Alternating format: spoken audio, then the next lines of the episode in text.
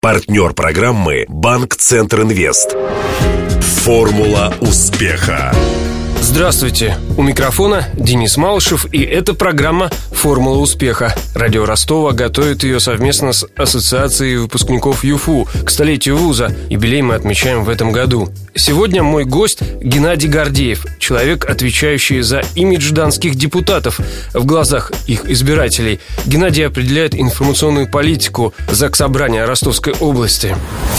Для справки. Геннадий Гордеев в 90-м году окончил отделение журналистики факультета филологии РГУ. Сразу после вуза был приглашен в областное УВД на транспорте, чтобы организовать взаимодействие силовиков со СМИ. Впоследствии пробовал силы в тележурналистике и рекламе, но нашел себя в секторе корпоративных коммуникаций. С 97 по 2000 Гордеев работал в пресс-службе Южного территориального управления СБС «Агро». Затем 11 лет в качестве директора по коммуникациям на заводе «Эмпелс» группы компаний «Новое Содружество». Последние три года возглавляет управление по информационной политике аппарата областного законодательного собрания. Геннадий увлекается историей, любит путешествия за рулем и болеет за донской футбол. У него три сына. Старшему от первого брака 19 лет, младшему недавно исполнилось 6 месяцев.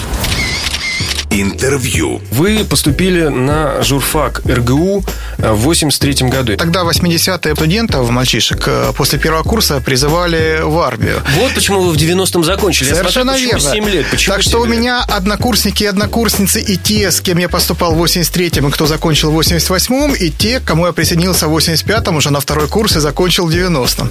А где служили? Я служил э, на Дальнем Востоке. А почему так далеко В забрались? зенитно-ракетном полку. Ну, страна большая, великая была. Надо было охранять ее рубежи. Было время еще напряженных отношений с Китайской Народной Республикой. Наш зенитно-ракетный полк был призван, в общем-то, героически отразить первое нападение китайцев. Если бы и- оно случилось. И героически погибнуть первые 40 минут войны. И как э, было служить с таким ощущением? Всякое было, да, была и дедовщина, были редкие такие жесткие выезды по тревоге с развертыванием в запасном районе в снег и пургу. И была дружба, Э, действительно такая классная солдатская дружба. Были какие-то анекдотические истории, воспоминания. Кстати, одну из них я уже в университете описал э, на предмете сатирические жанры про свой дембельский аккорд, как меня вызвал командир и говорит, ну что, Гордеев, хочешь все-таки домой ехать? Возьми-ка красочку и э, покрась перед приездом комиссии все люки на асфальте нашей части э, под мухоморы. Тогда надо было покрасить красным, а потом сделать, э, трафаретить беленькие кружочки. И тут идут э, два подполковника, один э, замкомандира полка, другой начальник ПВО дивизии. Они начали спорить, 5 кружков или 7 должно быть, потому что в штабе округа по 5 кружков, а в ставке Верховного главнокомандования по 7. А мне и смешно, но с другой стороны я понимал, если все-таки будет принято решение делать 7 кружков, мне все перекрашивать. Не помните, чем закончил? Нет, все-таки оставили 5 кружков. По числу и я колец. да, уехал домой смотреть чемпионат мира 86 года. Как это было? 83-й э, это одно время было, да, э, до перестроечное, еще такое, скажем, конец уже застоя, да. Но были, были уже такие предчувствия. А вот 85-й, когда вы вернулись на факультет, э, это было уже другое время. Это какой-то был взрыв. Абсолютно чувствовали себя свободными людьми. Оказал огромнейшее влияние. Пассионарный, мощнейший взрыв русского рок-н-ролла. БГ, Цой, Кинчев, Майк Науменко, Юра Наума. Это были нашими кумирами. Ну и были местные герои. Там Валера Посиделов, Леня Золотухин. Местные рок-н-ролльные герои. Сережа Тимофеев с Пекином Роу-Роу. То есть проходили подпольные концерты, А где, рок-фестивали. где, где обычно проходилось? Э, ДК резинотехнических изделий Намечникова, Дунькин клуб. А, ну ты- Мы ездили на какие-то рок-фестивали в Донецк, Харьков. Конечно, мы немножко там фрондировали, ходили тоже в джинсах, длинные волосы, там серьга в ухе, рюкзак за спиной. Чрезвычайно вот из-за эпохи вот этой красной волны были популярны значки советской символикой, мы их носили. А еще помню, у меня такой был значок на рюкзаке прикреплено с цитаты БГ, было написано «Движение в сторону весны». Ну, в общем-то, это и время было такое движение в сторону весны. Некоторым людям свойственно петь Отдельным из них в ущерб себе Я думал, что нужно быть привычным к любви Но пришлось привыкнуть к прицельной стрельбе Я стану красивой мишенью ради тебя Закрой глаза, ты будешь видеть меня как сны Что с того, что я пел то, что я мог я начинаю движение в сторону весны Где пластинки брали, где бобины брали тогда? Пластинки с аквариум и с другими командами, там Чаев, Машина времени, кино, это Мегалиса, они начали выпускаться мелодии уже начиная где-то с 87 года.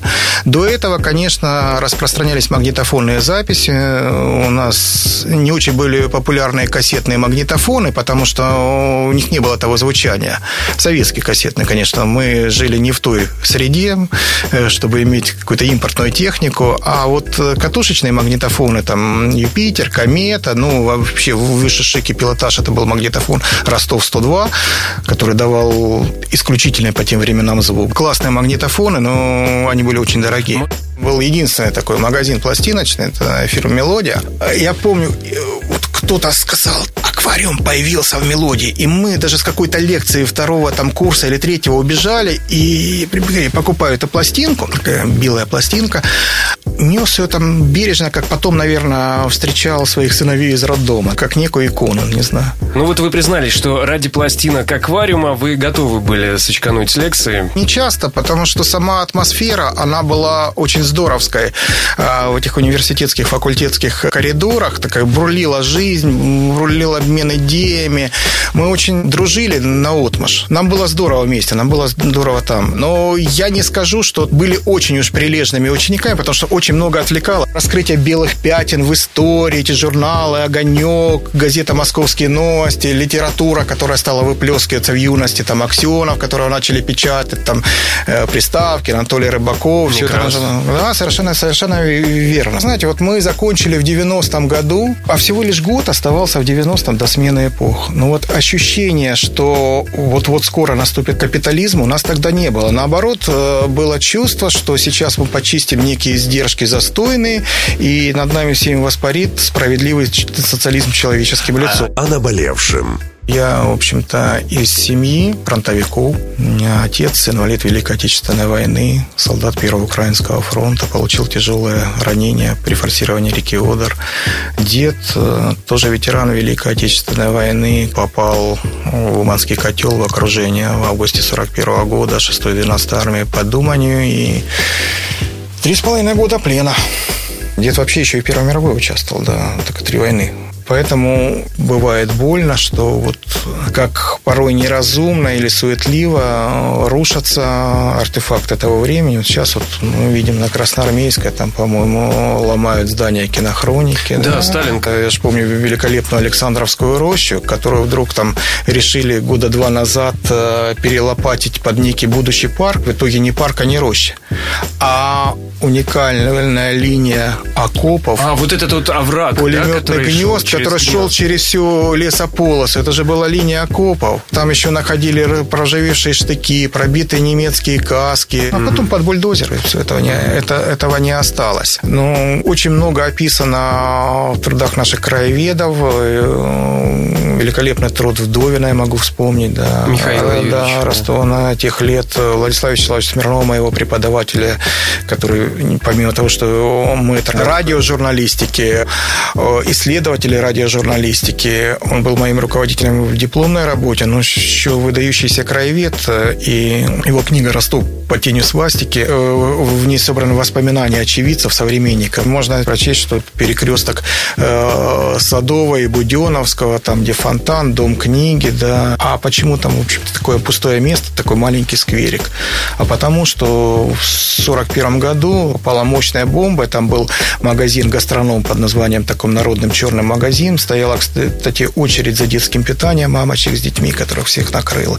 Потом брали развалины, сделали такой сквер. Ну, То есть такой кажется... сквер памяти получается в каком-то смысле? Да, да, да. Ведь э, наш ЦУМ, это тоже историческое здание, на том же самом углу, только напротив, Буденовский садовое. Э, это было здание университетской библиотеки, погибшее от бомбежки. Кажется, сейчас настало время хотя бы увековечить, хотя бы увековечить табличками, памятными знаками, может быть. И вот был не хороший проект, народный такой проект недавних выпускниц, кстати, нашего факультета Ростовского университета. Они буквально на волне энтузиазма делали проект «Улицы героев». Вот мы э, часто видим улица Сержантова, улица Мадаяна. Кто эти люди? Они сами готовили эти таблички и вешали вот на, с рассказом о том, кто были эти люди, в честь которых названа улица. Потому что я помню, как-то меня неприятно поразило. Ехал в общественном транспорте, кто-то говорит, остановите надаваторов. Mm-hmm. Надаваторов. Даватор – это легендарный командир кавалерийской части, который навел очень много шороху в тылах немцев во время битвы за Москву. Возможно, а, вот ваша идея, вы рассказали о ней перед нашей беседой, о том желании, чтобы переиздать эту книгу Смирнова под тенью свастики, Ростов под тенью свастики, может быть, это э, переиздание как-то большим тиражом, может быть, да? Как-то всколыхнет э, Да, я память. недавно был дома у Елены Петровны Смирновой. Это вдова Владислава Вячеславовича Смирнова, а сама очень сейчас, э, скажем так, одержима идеей переиздать, э, прежде всего, накануне 70-летия Победы книгу Владислава Вячеславовича Смирнова «Ростов по тени свастики», потому что первый тираж разошелся в лед и от и до. Сейчас мы с депутатами законодательного собрания Ростовской области обсуждали эту тему и прорабатываем вопрос о возможности, как это может быть помочь организационно э, сделать. Сто лет ЮФУ чтобы студенты не были зажаты в каких-то рамках, чтобы они чувствовали себя, как и мы когда-то, свободными, вольными, людьми, перед которыми открыты все границы этого мира. Преподавателям хотел бы пожелать быть достойными продолжателями тех традиций университетской школы, которые мы застали, тех старых традиций. Быть такими же русскими интеллигентами для будущих поколений. Ну, а университету, в общем-то, задавать э, те параметры, те, может быть, стандарты жизни, правил поведения, идей для нашего города, для нашего Донского края. В ассоциацию не хотели бы вступить? Да, я слышал о ней. Ну, что для этого нужно, с удовольствием. Расскажу, для этого достаточно зайти на сайт университета, там заполнить форму и э, затем, позвонив по телефону, просто, может быть, обозначить, что вот я отправил заявку и чем я могу быть полезен университету. Ну, хорошо, безусловно, сделаю это, потому что все-таки чувство долга перед Альма-Матер, перед Ростовским университетом, перед родным городом, оно есть. И, конечно, если я буду в чем-то полезен, я готов это сделать. Я думаю, ассоциация будет полезна вам. А ты вступил в ассоциацию выпускников ЮФУ? Звони прямо сейчас. 218 40 31.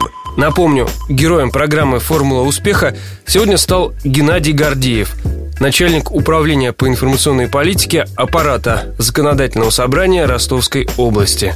Беседовал с гостем Денис Малышев, помогали в создании программы Глеб Диденко и Александр Стильный. До встречи завтра в это же время. Формула успеха. Партнер программы Банк Центр Инвест. На поле выходит малый бизнес Юга России. Сегодня он играет против сборной мира. У ворот опасная финансовая ситуация. Удар и еще удар. Да, бизнесу грозят тяжелые времена. Все замерли в ожидании. И кредиты банка Центр Инвест отразили удар по бизнесу. И предприниматели сразу переходят в контратаку. Идет активное завоевание рынка. Вперед! Гол! Кредиты банка Центр Инвест для малого бизнеса помогают победить. Узнайте о ваших преимуществах по телефону 23030 или в ближайшем к вам офисе банка. ОАО КБ Центр Инвест. Реклама.